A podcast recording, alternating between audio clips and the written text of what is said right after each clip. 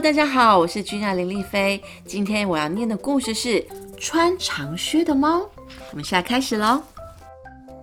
从前有一个模仿的主人，他有三个儿子，老大和老二都非常的懒惰，不过最小的儿子却是非常的勤劳而且正直。他常常在完成了自己的工作后，还会帮忙他的哥哥们。小儿子非常孝顺。父亲对他的要求，他都会尽力的完成。有一天，模仿主人病了，不久之后便离开了人世。小儿子难过的终日以泪洗面，但他的哥哥们却迫不及待的抢着看遗嘱。遗嘱中，老模仿主人将模仿留给了大儿子，把最好的机器留给了二儿子，而最小的儿子只得到了一只猫。啊，这只猫能帮我什么呢？小儿子在心里暗自想着。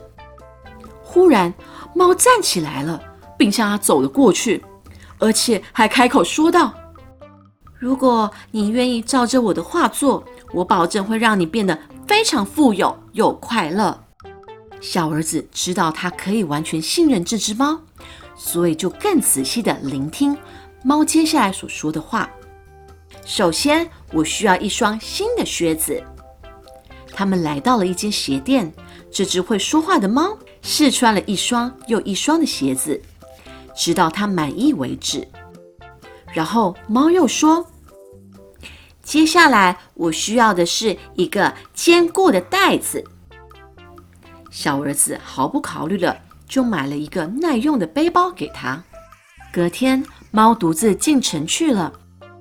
途中，他停下来摘了一些玉米，就在前方不远处的树下，他将这些玉米粒撒在空地上，然后自己则躲到了树后面。果然，吸引了两只胖鸽子。就在它们飞下来吃这些玉米时，猫快速的将它们抓住，然后放进了他的背包。猫带着他的战利品跑进了国王的城堡。国王看到了这只高贵、会说话，而且还穿着靴子的猫，感到惊讶与好奇。国王殿下，猫恭敬地说：“这是我的主人送给您的礼物，代表了他对您的尊重与臣服。”这份礼物打动了国王的心。我必须当面向你的主人道谢。国王接着又说。明天我将亲自去拜访他。猫在深深的一鞠躬后，便离开了城堡。隔天，猫将它的主人带到郊外的河边，完全不告诉主人昨天发生的一切事情。猫要求它的主人将衣服脱掉，并跳进冰冷的河里。等等，我不会游泳，而且这水是冰的呀！主人说。相信我，你很快就会变得富有又快乐了。聪明的猫回答。年轻人只好真的跳入了河中。猫偷偷将主人的衣服藏了起来，然后便静静的躺在一棵树下，等待国王的马车经过。当国王的马车来到河边，猫突然跳了出来，站在路的中央，大叫道：“救命啊！救命啊！”我的主人克拉巴斯公爵快要淹死了。马车停了下来，里面坐着国王和他美丽的女儿。猫向他们解释，因为它和主人在路上遇到了抢匪，坏人抢走了主人的衣服，并将它丢到河里。国王听了之后，赶紧拿出干净的衣服让猫的主人穿上，并带着它一起往他的城堡出发。穿着靴子的猫拼命地跑在马车之前，在马车即将经过的路上，有一些正在田里收割的农夫。大家注意听着！猫竖起它的毛，并露出尖锐的牙齿，说道：“当国王的马车经过这里时，你们一定要说这片玉米田是属于克拉巴斯公爵的。如果你们不这么说的话，”我将会用我尖锐的爪子去抓你们的眼睛哦！这些农夫受到惊吓，害怕极了，马上答应猫的要求。猫继续往前跑，一直到城堡前才停下来。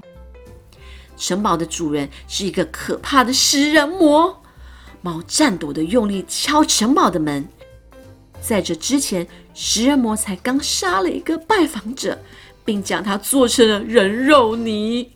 猫几乎害怕的想逃跑，然而它还是克服了自己的恐惧，说道：“我一点也不害怕你。人们都说你很厉害，可以改变自己的体型。可是我觉得你只是个老旧的气囊罢了。你这个笨蛋！”食人魔不敢相信他所听到的话。等等，你竟然说我是个气囊，是笨蛋！我让你瞧瞧我的厉害！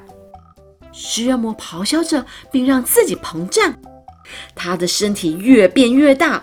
猫赶紧躲到桌子底下。你这只无知的猫，你可瞧见了我的厉害！它一边叫着，一边变回原形。哦，我现在知道你可以变得好大好可怕。可是，你可以变小吗？你如果可以变小，那才是真正的厉害呢！哼，谁说我不行？丑陋的食人魔开始越变越小，不到一会儿，它已经变得比猫还要小了，而且神气的对猫说：“如何呢？你这只笨猫，现在知道我的厉害了吧？”“是的，我相信。”猫一边舔着嘴唇，一边笑着说，接着以极快的速度，用它尖锐的爪子将已经变小的食人魔抓个正着，然后一口就将这个可怕的食人魔给吞到肚子里去了。国王的马车正缓缓地经过猫刚刚才去过的玉米田。国王问正在工作的农夫们：“这些美好的农作物是谁的呀？”农夫们记得猫的警告，于是回答：“国王殿下是克拉巴斯公爵的，他一定非常富有。”国王暗自想着。走着走着，他们终于到达了城堡。这座富丽堂皇的城堡是谁的？国王问道。“是克拉巴斯公爵的。”猫已经在门口等待多时。你真是一个富有的年轻人啊！国王对模仿主人的小儿子说。然而他却一头雾水，完全不相信他眼前所发生的每一件事。你是如此富有，不应该只是区区一个公爵。我决定要将女儿嫁给你。”国王继续说道。而国王的女儿其实早已爱上这个英挺的年轻人。于是，年轻人娶了公主，过着幸福又美满的日子。慢着，故事还没结束哦。至于穿着靴子的猫，它则是成为国王在城堡里最重要的咨询者。每当国王遇到危机时，它总会提出最好的建议，帮助国王。最后，猫和国王都非常的长寿，并一起过着快乐的生活。The end。我经纪人又说他没听过。没有童年。你没有童年，你童年都听什么故事呢？童年很酷。哈，没关系。小时候没有这件事。没关系，你现在可以弥补你童年。我现在每天都对，你可以听丽菲故事屋。嗯，穿长靴的猫，或者是长靴猫，呃，是欧洲的童话哦。